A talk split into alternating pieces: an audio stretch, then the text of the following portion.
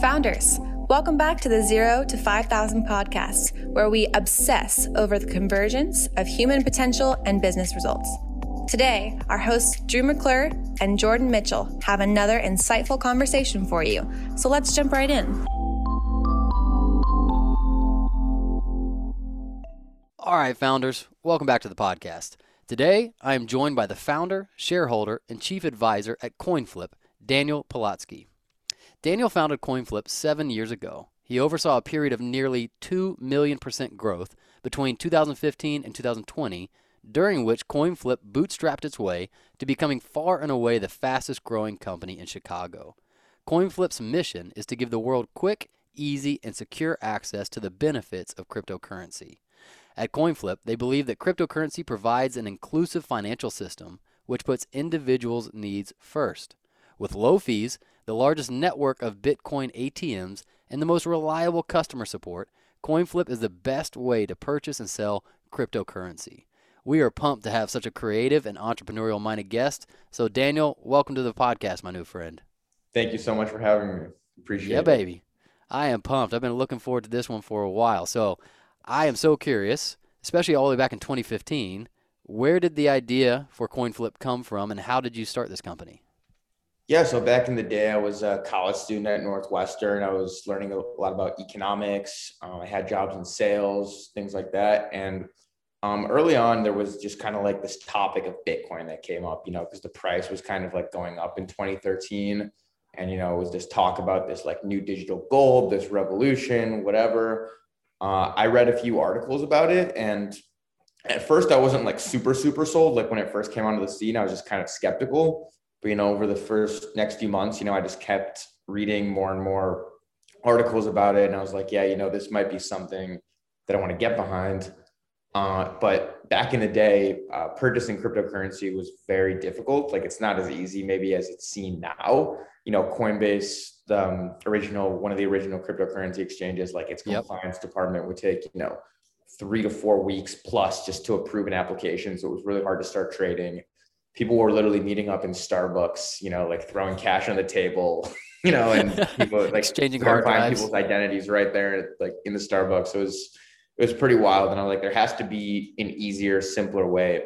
And you know, that's kind of I guess where the idea of the ATM came from. You know, it's scalable, it's safe, it's people are have you know option to have a 24 7 customer support they can have bitcoin before they even get back to their car and the whole point was that we would approve registrations in five to 10 minutes. So first time customer, you're getting Bitcoin that same day, five ten minutes before you even get back to your car. So we just wanted to make it as um, simple, easy, safe as possible and as quick. So that's kind of what we set out to do. You know, I had an amazing team of co-founders. You know, I had Chris, who he had um, hosted one of the first Bitcoin ATMs in one of his original retail stores. Um, you had Alan, who you know who was working with Chris at the time at the vape store as well, had a lot of knowledge of IT and Bitcoin. And then you had one of my great friends from high school, Ben. Um, he's actually from my hometown, Deerfield, and you know we kind of built this amazing team together. Kind of put down one ATM, you know, did well, put down another, and we kind of just bootstrapped the operation since then. You know, we've never raised any outside funding, which is crazy because that's you know, most, crazy most companies can't say that, but yes, we are a bootstrapped operation. Um, you know, we've since like we started out as kind of just a Bitcoin ATM company, uh, but now I feel like we offer a way larger suite of services. Like we have a trade desk, so there you can buy Bitcoin with wire transfer, cryptocurrency with wire transfer. We can offer, you know, Bitcoin for credit cards online as well, and we're testing uh, ACH transactions. So we're offering kind of like a full suite of crypto services these days. So we're not just a Bitcoin ATM company, even though that is how we started. And we're really looking to take our company to the next level, you know, to expand internationally, to really take it up a notch and make sure that crypto is accessible to everyone everywhere. And, you know, we've done a great job and, you know, we're, we're probably going to do $100 million in revenue this year. We're profitable and, you know, it's wow. been, it's been a dream, but, you know, I hope it can continue. yeah.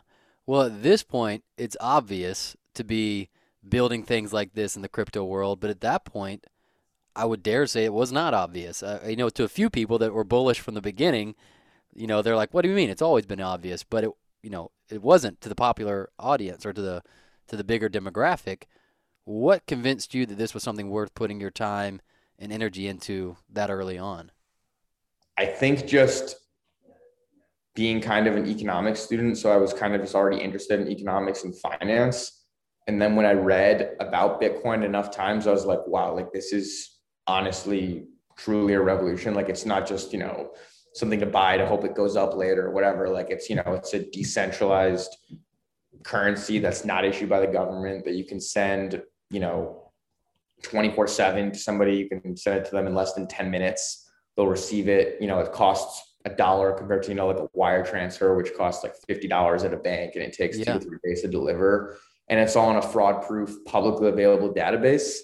And also an amazing part that like I saw early on was like you couldn't print more Bitcoin. You know, like the dollar can be printed, you know, the US government, any fiat currency, dollar, euro, whatever, like it can be printed to, you know, serve the needs of the government, whatever. But Bitcoin was kind of more like a gold like store of value, but like with all the lightweight benefits of a currency all built into one, you know? Yeah. Well, so I was like, I got to do something with this. You know, I don't know, like maybe it'll go nowhere, but like, I don't know. It's it seemed really interesting to me at the time, and I just decided to, you know, try my luck. Yeah, heck yeah. How challenging was it figuring out the logistics of actually building a Bitcoin ATM and getting that somewhere that was being used and, and, and all of that at the beginning? Yeah, it was you know, it was um I guess I just didn't know what I didn't know. So I'm like, oh, this is not going to be too, you know, hard, but it turned out to be like way harder than I imagined. You know, I had to you had to talk to the state regulators at the time to make sure that what you were doing was, you know, above ground and the fact that it like complied with all the state regulations. You had to get a lawyer and the KYC policy. You had to call, you know, the store owners and convince them to house this thing and like give them rent. Like there's a lot of moving parts um, I think that you know we were at the right place at the right time because a lot of people did still want to buy Bitcoin, but you know it definitely you know it was kind of just a lot of trial and error early on and just trying things and seeing what would stick. Um, since then, we've gotten a lot more organized as we scale and you know try to run like a good company. But back in the day, you know, it was a lot more hustling, trying, and, you know, kind of making it up as we went because there really wasn't much of an industry back then. Yeah. So what what does a Bitcoin ATM even do? Like, is it just a place where you could go in person and buy electronically Bitcoin, or is it also a place you could cash out, like sell and get cash out of it? It's exactly what you said. So most of our Bitcoin ATMs are they're kind of like Bitcoin like vending machines or kiosks. Maybe like a good way to like envision it. But yeah, people go there, um, they insert cash, they scan their QR code, and they buy Bitcoin. Uh, but as more people have been obtaining Bitcoin over the years, we have had more units that allow people to cash out as well. Most of our units are buy only, but we do have some buy sell units, and we are trying to really probably increase that number as time goes on and more people have access to Bitcoin they may want to cash out for whatever reason. What was the benefit or is the benefit of going to like a Bitcoin or a cryptocurrency ATM versus doing it maybe on if you guys have a an app or something like that where you could just do it digitally from your phone? Sure. So we, um, the cool thing about us is that we make it super. We are the quickest way to do it. Like I think that even if you are using one of these online methods, like it's very confusing. It's very confusing to meander. Like it's very hard to speak to someone. We're like the only way where you can put in the cash and then get the Bitcoin like pretty much instantly. And we also obviously do take dollar bills, whereas you know, you know, which are great for like our underbanked and unbanked customers because you know if they don't have a bank account then it's yeah. actually very difficult to purchase cryptocurrency because you need uh, a bank account to hook up to these online accounts. So we want to serve everyone you know the banked and the underbanked and the unbanked. Didn't even think about that. That is a great a great use case. Um, where does it get stored? Does it do you guys also kind of protect and store the bitcoin bought there or does that get placed somewhere else or what I know we're big proponents of you know our customers actually having control of their wealth, like control of their cryptocurrency, control their private keys.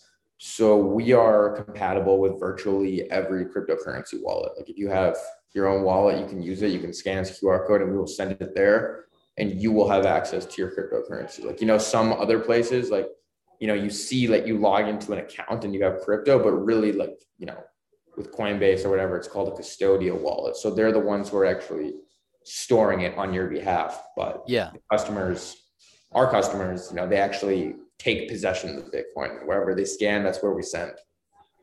Now, that is something I should do. I'm currently in one of those. I won't say too much, just in case I, I invite danger into my life. Uh, but I'm like, man, I know the smarter ways to have your own wallet to hold it in there. But then you hear those like, you know, terrible stories of this person had 11 million dollars in their in their wallet and they lost the combination or password or some shit like that. Like, how do we how do we avoid that happening?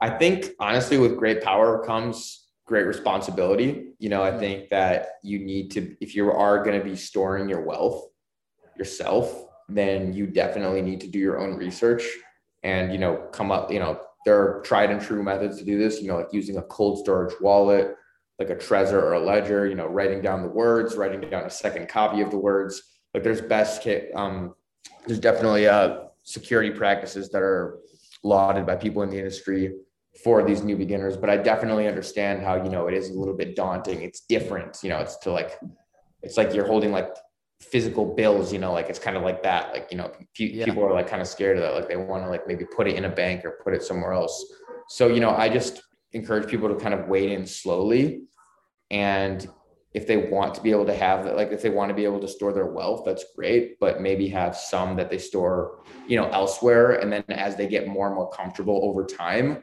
they can kind of transition more to that model Yeah. and there's nothing wrong with also you know just spreading your funds around you know some maybe with a custodian some that you hold by yourself you know if you don't fully trust yourself or whatever Yeah. Well, tell me this. I'm, I may be asking stupid questions, but I'm also Uh. using you as a great resource to understand this world. One of the things you hear is that for the most part, it's unhackable, right? Yet then you hear uh, Coinbase or so and so got hacked and someone's Bitcoin got taken or something like that. How does that work together? Right. So it's not like the actual Bitcoin blockchain is unhackable. Like you can't have people like there's never been an instance where somebody's like gone into the actual protocol and like changed a transaction or like, you know, like reversed a transaction or done something that's like compromises the entire network. But Okay. individual people, you know, if they're like have individual weak points, like an exchange or you're holding your wallet with somebody else gets compromised or words get compromised, that's always possible. It's just the I gotcha. actual network itself, like the Bitcoin network, has not been compromised. I got You know, people make mistakes. You know, the the math doesn't as much Yeah, yeah. of the So network. What what excites you right now about the state of the cryptocurrency world? I just love that it's just like such a democratization of finance. You know, it gives everyone a chance to store their own wealth. And, you know, with like the United States inflation of the dollar being, you know, three, four, maybe even 5% some of these months, like if you were just holding your wealth in like paper money or fiat currency, it actually, you know, does inflate away over time and your purchasing power, it gets lowered. So I think it's just awesome that everyone now has an opportunity to hold something that can, you know, retain its value. And like, you know, people who don't necessarily have a bank account can also participate. And I think that that's kind of like the first step. And I feel like as more and more people get access to it, there's going to be a whole, you know, economy centered around this as time goes on. And then it will kind of turn into, you know, web oh. 3.0. Do you still see it as a gamble at this point if someone were to take, you know, like I went to Clemson University and my boy Trevor, you know, not really my boy, but I like, you know, he doesn't know me, but I know him. He, I, from what I heard, he took his whole signing bonus in cryptocurrency instead of actual cash to the NFL, which is like freaking baller. Yet it also feels like a risk. Like, Yeah. is it, would you say that's a risk at this point? I think it's way less of a risk than it used to be. I still think it is a new industry and a nascent space. I think that for that reason, yes, it is somewhat of a risk, but that's you know why it's super important to take, you know, take educated risks. Like don't put all of your net worth into one basket. You know, that's never Bitcoin, stocks, bonds, real Right. estate, whatever. Like that's never really advised. So you should always spread your wealth around and only invest what you're willing to lose. But with that being said, I personally think it's way less of a risk than it used to be. And I think that the space has even more merit than it does, you know, when I started like seven Absolutely. years or whatever it was. For for the average person out there who's really probably only heard of or pays attention to Bitcoin, is there any other cryptocurrency that you pay attention to that has kind of equally exciting uh, ramifications? Yes, I think that Ethereum, Ethereum is a very, very powerful cryptocurrency. You know, it's a cryptocurrency that people can develop on top of and code on top of and create smart contracts and whatever. So I think that Ethereum, you know, really does have the potential to kind of be the backbone of a lot of Web 3.0. And I think that it's kind of like the next iteration of Bitcoin. Not to say that Bitcoin, you know, is going to be overtaken necessarily or that it's going to be, you know, die or whatever, but I, you know, there are always improvements in the space. And I feel like Ethereum is very exciting. And I think that, you know, a lot of things are coded on top of Ethereum, you know, like NFTs that everyone loves now, you know, uh. code NFTs on Ethereum, etc. So I think that it has a lot of potential. What's the main difference? So Bitcoin is kind of more of like a digital gold. Like it's just, it's like simple, you know, it's good for storage, it's good for sending uh, back and forth. Like it's a good transfer and store of value. Like Ethereum is like, I could create like, okay, I could, for example, like like right now on Ethereum, there's for example, you know how like you go on to an exchange like Coinbase. Yeah. And you know, you do an exchange, but it's like, you know, it's through Coinbase, which is a centralized entity. Now, for example, on Ethereum, like there's been something that's like called a decentralized exchange. Like one of them is called a Uniswap. So basically people can code different applications onto the oh. blockchain. So there's like it can be like there can be an exchange on Ethereum and it's just comprised of users. Like it's like a decentralized exchange. Like there's no company now, but it's like people can still trade their Bitcoin and Ethereum and all these other cryptocurrencies on this exchange, but it's directly on the blockchain. Like it's like its own entity. It's like not, it's not a company. So like you, you can create all these different applications, like NFTs, like you can code NFTs on Ethereum where it's like, it'd be hard to do with Bitcoin. Like you can mint, you know, your digital art on the Ethereum blockchain. Like you can make a token and like for example like you know it'll be like i want to like you know i'm starting a project you send me some ethereum you know i'll send you some of the token that i have which i'm going to like create a project on ethereum to kind of make an ecosystem. So ethereum can basically host like an ecosystem of all these additional projects and decentralized applications. Yeah. And it be like you can basically build on top of it is kind of cool. Whereas like Bitcoin is a little bit more like static, you know, gold like doesn't change as quickly, which is fine because you know Bitcoin needs to be stable and needs to be conservative. Yeah, because it you know it has the most value tied up in it. understand why it's like very, you know, more like slow moving and more like very focused directly on what it does, which is a safe haven asset. But that doesn't mean there aren't there isn't room in cryptocurrency for like other things, you know, and all these other decentralized applications that people like actually use. You know, you might use an app that's on Ethereum. You know? Yeah. So it's kind of like the oper- it's a it's an operating system if we want to use like computer yes. language that people could build apps on top of where yes. the Bitcoin is more just an asset like it's it's more just a currency that you're able to use instead of money. A currency and like kind of like a gold like like a better version of gold. Yeah. You know, is it good for like long-term storage and like, you know, you trust it. It's kind of like Got that. it. Now I'm curious on the business side as you've built this business, has it been an ongoing challenge just through regulation and what laws do we have to be compliant with and whatever since it's kind of this new gray space or is the has it not been? No, yeah, for sure. The regulations are always changing. Um, it's very important that you stay on top of them. But yeah, it hasn't been like I guess FinCEN and the Treasury and the IRS, who are you know our direct regulators, you know they did have some cryptocurrency ATM frameworks in 2013 and 2014, but you know now each individual states have since like changed their mandates or whatever, had all these like you know weighing in as well. So I think that as time has gone on, you know the rules have definitely changed, and it's very important to like always stay on top of that because you know you don't want to find yourself on the wrong side of that. You want to be able to hire like professionals who can help you comply with all the relevant regulations.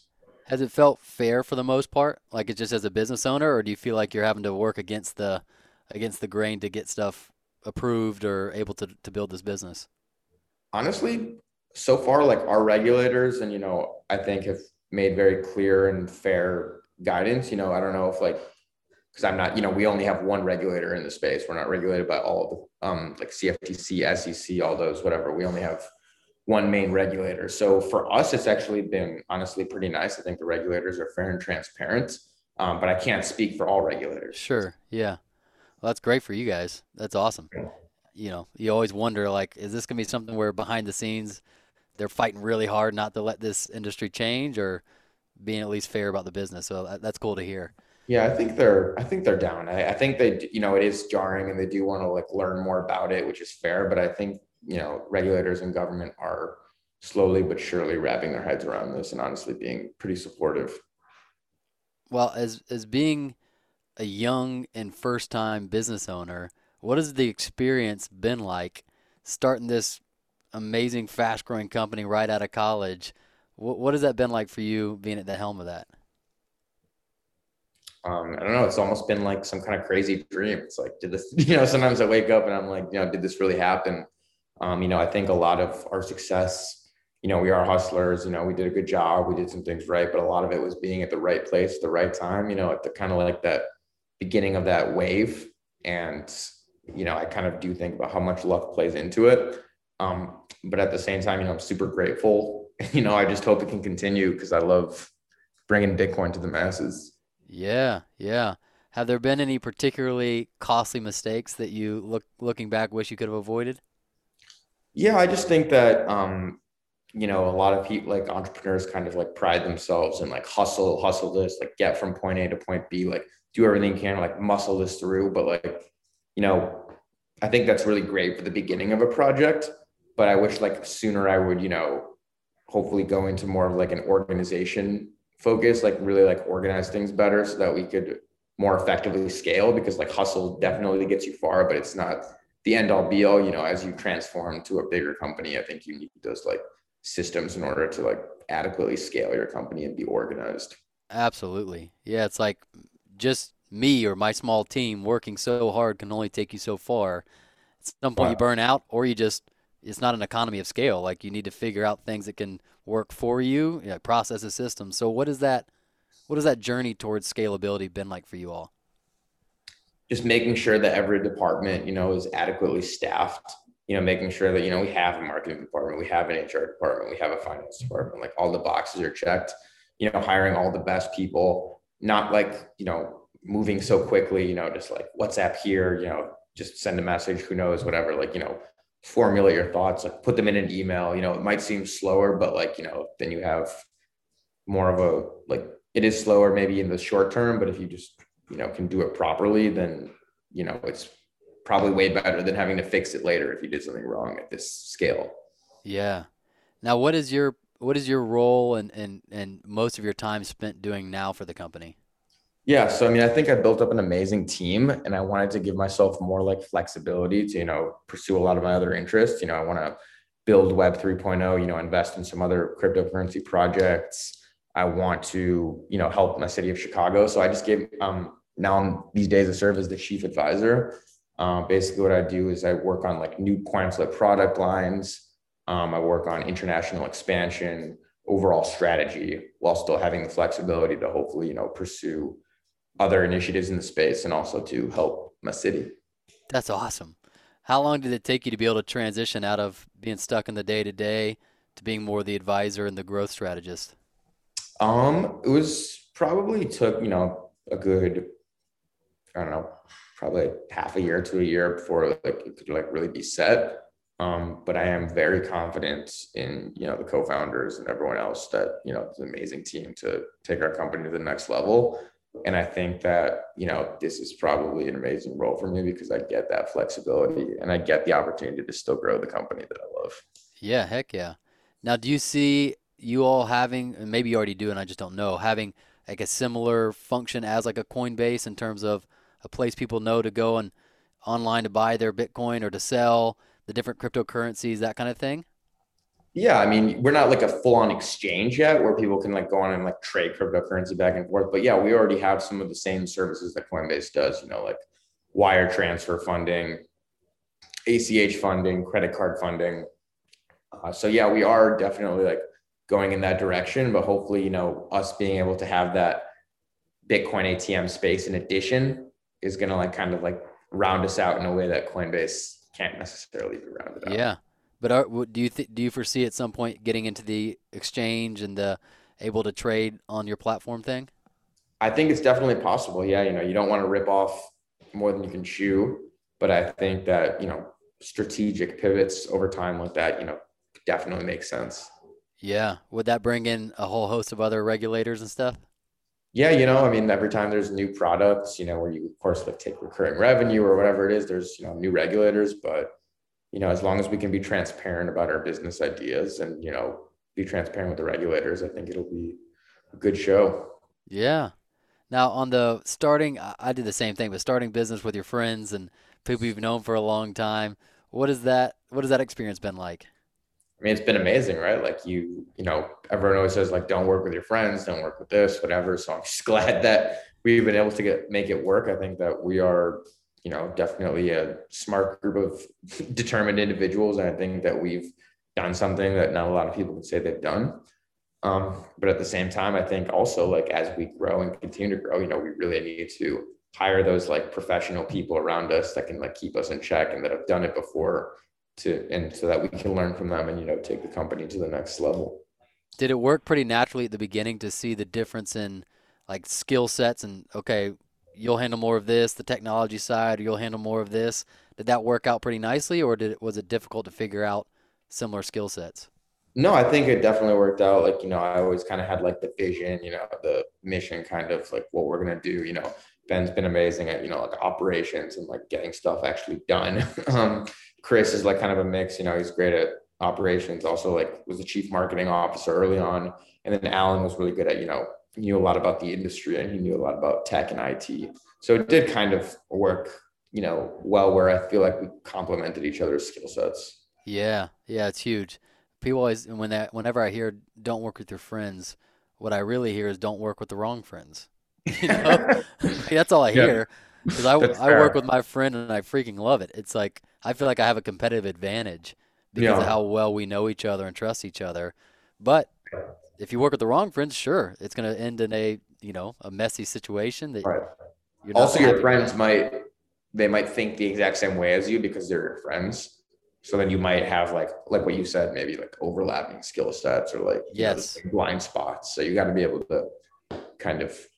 That's where we are right now, where it, uh, there's enough difference that our actual roles are really clear.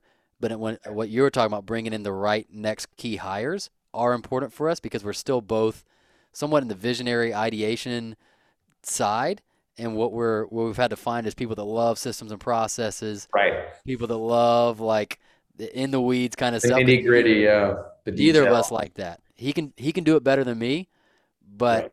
he still doesn't love it you know? Yeah, exactly. So we, need to find, find people, people, that are like breed those details because some people love details, you know, some people exactly. love like pouring into the spreadsheet, like finding the mistakes or finding inefficiencies or cutting costs, automation.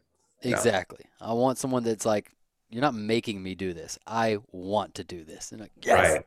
that's the person, you know? Exactly. Uh, exactly. Oh, so cool. So my I guess my final question would be when when you get to dream for a second, when you get to look around at how this space and even your company is growing and evolving, uh, what gets you excited the most about the future of what you're building here? I mean, I think the fact that we are on the precipice of expanding our operations and our services internationally, so that we can help you know unbanked and underbanked people um, acquire Bitcoin all over the world. You know, not just in the U.S. where there's like a relatively bank um, stable banking system, but like elsewhere, you know, where the banking system isn't as stable, you know, we're really going to be doing those people service by giving them a decentralized currency that's like, you know, resistant to inflation. I think that's really, really awesome. And, you know, I think that I'm just going to be really, really excited about building Web 3.0 and on a smaller scale, helping out my people in Chicago. I haven't don't ask me about details of that yet because I don't really have them. I just know that I want to help out my community in some way. Yeah. So you've mentioned Web 3.0 a few times. What what do you mean when you say that? It's just like now instead of, you know, operating through centralized companies and centralized currencies, you know, like a lot of the apps that you're going to see like the metaverse for example that Mark Zuckerberg, you know, trying to claim as zone whatever like are going to be decentralized. They're going to be decentralized exchanges. There's going to be decentralized metaverse applications. Like there's going to be places where you can directly interact with like somebody else through a protocol versus having to go through Coinbase or having to go through like a Binance to buy your cryptocurrency. Like it's going to be all decentralized, all directly peer to peer. And it's kind of like what the internet was originally made to be. Would would uh the connotation here is going to feel obvious, but I don't mean it to be. But would the dark web be a version of when people think about like a decentralized version of the internet? Is that kind of I only know a little bit about that space, but a place where you know with DuckDuckGo or something like that, where people could trade goods and services or whatever without going through the traditional internet that is regulated or watched or that kind of thing. Is that what we mean by Web 3.0 or something different? Yeah, it's not necessarily has anything to do with like dark net markets or anything like that. It's just any system where somebody can cut out the middleman and cut out the cost associated with the middleman and just operate more directly and efficiently peer to peer as opposed yeah. to having a bunch of like gatekeepers. You know, I guess like that's what I was asking. Google or Facebook or whatever, like you have to do everything like through some kind of like third party, like being able to interact freely with your money and freely with other people is kind of like what, you know, Web 3.0 is all about and cutting costs and making everything more efficient. And yeah. Gotcha. Yeah, that's what I was asking is was the dark net a version of a decentralized Web 3.0? Again, well, I was trying to remove the connotation. I'm not saying like yeah. it's all connected to the Silk Road or some, some something like that, but similar kind of idea? It's like that was maybe one of the first like rudimentary like versions of that but you know now it's come like more sophisticated where like entire financial institutions can be online you know where people are not like issuing their you know they're not artists aren't necessarily have to like issue their paintings through you know some kind of like museum or some kind of like group where they can just do it directly to their fans online. Yeah. It's kind yeah. of like there's a lot of applications of it and like we're only just starting to see the beginnings of it but it's going to be a monster Heck yeah. All right, my friend, I got five questions for you, and then I'm going to let you get back to your day. So, yes. question number one If you could ingrain one message into your entire organization, what would it be? Just that what they're doing is truly revolutionary. You know, companies love being like, oh, yeah, we're changing the world, we're doing this, whatever. Like, we are making finance accessible to all. We're giving, we're making sure that Bitcoin can be bought by all. I think it's like a very, very valiant task. And I think that everyone at the company should know that they actually are, you know, part of like a crazy revolution that doesn't come around too often. Heck yeah. Question number two What is the single best advice you've ever gotten about growing your business? And also, what was the worst? I guess they're probably, I mean, these are probably both the opposite sets of advice then, because one, the best is probably, you know, to really kind of stay focused on one thing. Like, yes, I know I talked about how we have all this suites of services and, you know, we're expanding internationally and whatnot but for a few years like you know what we really just wanted to do was make the best bitcoin atm company. Like stick to one thing do it well and then maybe after that uh, use those customers to hopefully go to a different service. But you know i think the biggest mistake like a lot of people love telling me early on like oh why don't you make a wallet? Like why don't you make an exchange? Like why don't you make an on like why don't you make this? It's like yep. Yeah i get it but like we, we need to just do one thing first like prove out that concept and then you know we can maybe use the surplus capital to put it into other things and like you know when we have more experience versus kind of just doing you know eight things poorly. Absolutely. Absolutely. Okay question number three. What causes you the most stress or worry currently leading or helping lead this organization I mean, basically just the fact that it's, you know, gets like misrepresented. Like I want Bitcoin is still very new. It's a very nascent industry, like I said. Uh, I think most people do know about it now, but most people don't know its intricacies. So I don't want them to be scared away by, you know, like misinformation or, you know, just like kind of just because, oh, it's new and scary or, oh, I have to like, you know, hold my wealth now. People get like scared off too easily. Like I want this to be kind of, you know, an open, inclusive space where people can easily learn. And I want the right yeah. message be sent out to people that haven't purchased it yet or, you know, are only just getting into cryptocurrency. Yeah, on that note, is there anything in particular that we haven't covered that you would like the listener to to, to consider or rethink if uh, about their thoughts about cryptocurrency? I mean, you know, just like you know, there's always that thing about like, oh, cryptocurrency mining, like is it, Bitcoin mining isn't good for the environment. I mean, like, you know, it's way better for the environment than, you know, like like an automobile, for example, and you know we still use those. And like honestly, the the heat and the energy that you can use as a byproduct of Bitcoin mining, you can use for plenty of things. I mean, you can heat your house with a Bitcoin mine. Like you know, there's plenty of things that are way worse for the environment than Bitcoin mining, which I honestly can see as being a benefit. So that's just like one of those things that I hope people don't get you know too caught up on. Yeah, it would be interesting to, to see all the applications of repurposing whatever heat or energy is created by it. Exactly. We're always looking for energy. If we could find one right There there and just repurpose it to power the city or something, that would be There you go. amazing. I love it. All right, question number four. You may have already answered this, so if if you already gave me the answer, feel free to just uh, say say so, or if something different comes to mind, feel free to answer as well. But question number four is: What is your current big, hairy, audacious goal for this company? like I said, I think I did kind of answer this. It's you know making sure that everyone across the world has access to Bitcoin. You know, not, not just United States citizens. Um, everyone, you know, whether banking system is stable, banking system is unstable. You know, I feel like going into pl- frontiers all across the world is going to be super super exciting, and I think that's a big goal. And Yeah. personally, you know, I just want to help build Web 3.0 by investing in promising projects. And on a smaller scale, I just want to help the city of Chicago in any way I can. Yeah, you know, that was the part that, you know, I guess exp for sure exposed certain privilege I was unaware of when I heard about the application or the need for for things like Bitcoin around the world was not even recognizing that so many countries, even if ours experiences inflation and stuff like that, the volatility of the other markets outside of the United States. Yeah, I mean, our um, we freak out, you know, when our inflation is five, six percent. You know, there's there's countries in the world where there's routine double digit inflation and no Crazy. access to the global economy or to invest in anything. So it's Yeah. like, you know, what is what is the way out there? Yeah, or the like you said, the amount of people that may not even have a banking a bank account and therefore are Right. limited in what they could even get access to or send funds and receive funds from family or in need. I'm like, dude, that is that was the part that started clicking for me how Yeah. Big of a reach or how big of a impact this could actually have. Right. It's kind of an example of Web 3.0. You don't need that bank anymore. All I need is to download a wallet, and now I can interact with, you know, everyone in the world who downloads that same wallet. All you need is a phone. I love it. I love it. All right, question number five is just kind of a fun, creative question for you personally. So we're gonna play a game called Back to the Future. Oh, you Oh, get to hop into a DeLorean. You get to go back to your past, but you're not there to change anything necessarily. You get to deliver a message. So when would you go back in your past, and what message would you pass along to that younger version of yourself?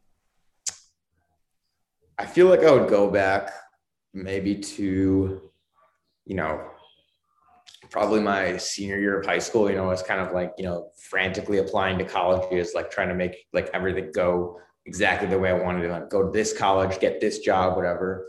Um, I guess the advice there is probably just, you know, don't worry so much about it. Like, don't try to be so hyper controlling of your future because I didn't know I was going to do this and it turned out fine. Yeah, So basically, that you know, it's gonna be okay. you know, or worst come, you know, relax, if- buddy.